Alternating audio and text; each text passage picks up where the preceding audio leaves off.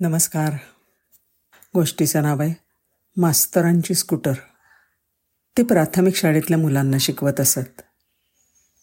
शाळा त्यांची तालुक्याच्या गावापासून पाच किलोमीटर दूर होती. ते तालुक्याच्या गावात राहायचे. त्यामुळे शाळेपर्यंत जाण्यासाठी त्यांना वाहनाची गरज होती. एस टी वगैरे वाहन त्यांना क्वचितच मिळत असे.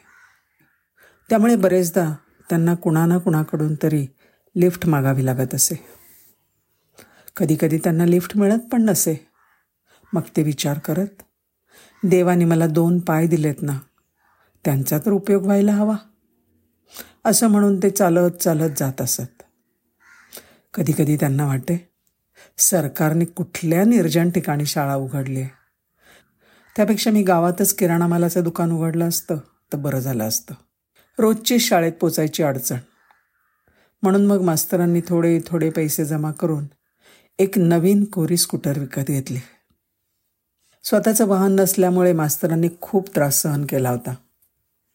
कुणी लिफ्ट नाकारली की किती ओशाळल्यासारखं होतं ते त्यांना चांगलंच ठाऊक होतं.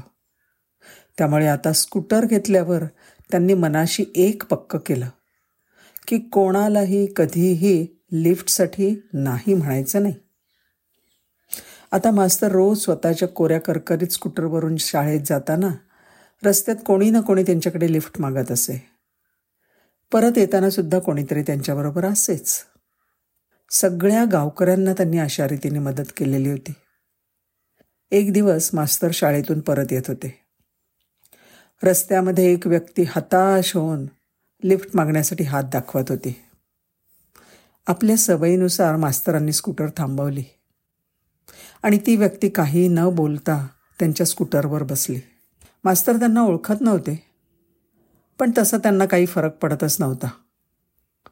पण थोडा वेळ गेला आणि त्या व्यक्तीने आपल्या खिशातनं चाकू काढला आणि मास्तरांच्या पाठीवर टिकवून म्हणाला असतील तेवढे पैसे आणि ही स्कूटर माझ्या हवाली कर.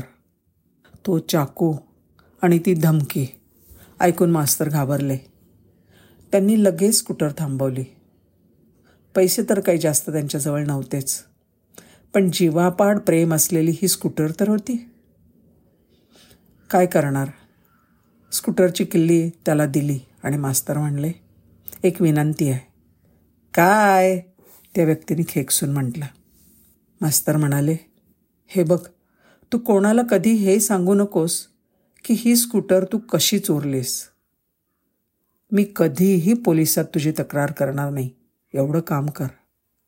आणि असं का? त्याने विचारलं. मनात भीती आणि चेहऱ्यावरची उदासीनता वागवत मास्तर म्हणाले बाबा हा रस्ता खूप उबडखाबड आहे. निर्जनसुद्धा आहे. वाहन इकडे अगदी क्वचितच मिळतं. त्यात ह्या रस्त्यावर जर अशा वाहन चोरीच्या घटना घडल्या ना तर जे काही थोडे थोडके लोक लिफ्ट देतात ते सुद्धा दुसऱ्यांना मदत देणं बंद करतील. हां ठीक आहे ठीक आहे. असं म्हणत तो माणूस स्कूटर घेऊन तिथून निघून गेला. दुसऱ्या दिवशी सकाळी मास्तरांनी वर्तमानपत्र घेण्यासाठी दरवाजा उघडला. आणि काय आश्चर्य! त्यांना त्यांची स्कूटर समोर उभी असलेली दिसली. मास्तरांचा आनंद गगनात मावेनासा झाला. पळत पळत ते स्कूटरपाशी गेले आणि तिच्यावर प्रेमाने हात फिरवायला लागले. जसं काही ते त्यांचं मूलच होतं. आणि त्यांना तिकडे एक कागद चिकटवलेला दिसला. त्यात लिहिलं होतं मास्तर असं समजू नका की तुमच्या बोलण्याने माझं हृदय द्रवलं. तुम्हाला सांगतो काल मी तुमची स्कूटर चोरी करून गावात गेलो. वाटलं भंगारवाल्याला विकून टाकावी. पण भंगारवाला म्हणला अरे ही तर मास्तर साहेबांची स्कूटर आहे. स्वतःला वाचवण्यासाठी मी त्याला म्हणलं हो हो त्यांनी मला बाजारात काही कामानिमित्त पाठवलं आहे पण त्याला कदाचित माझा संशय आला असावा.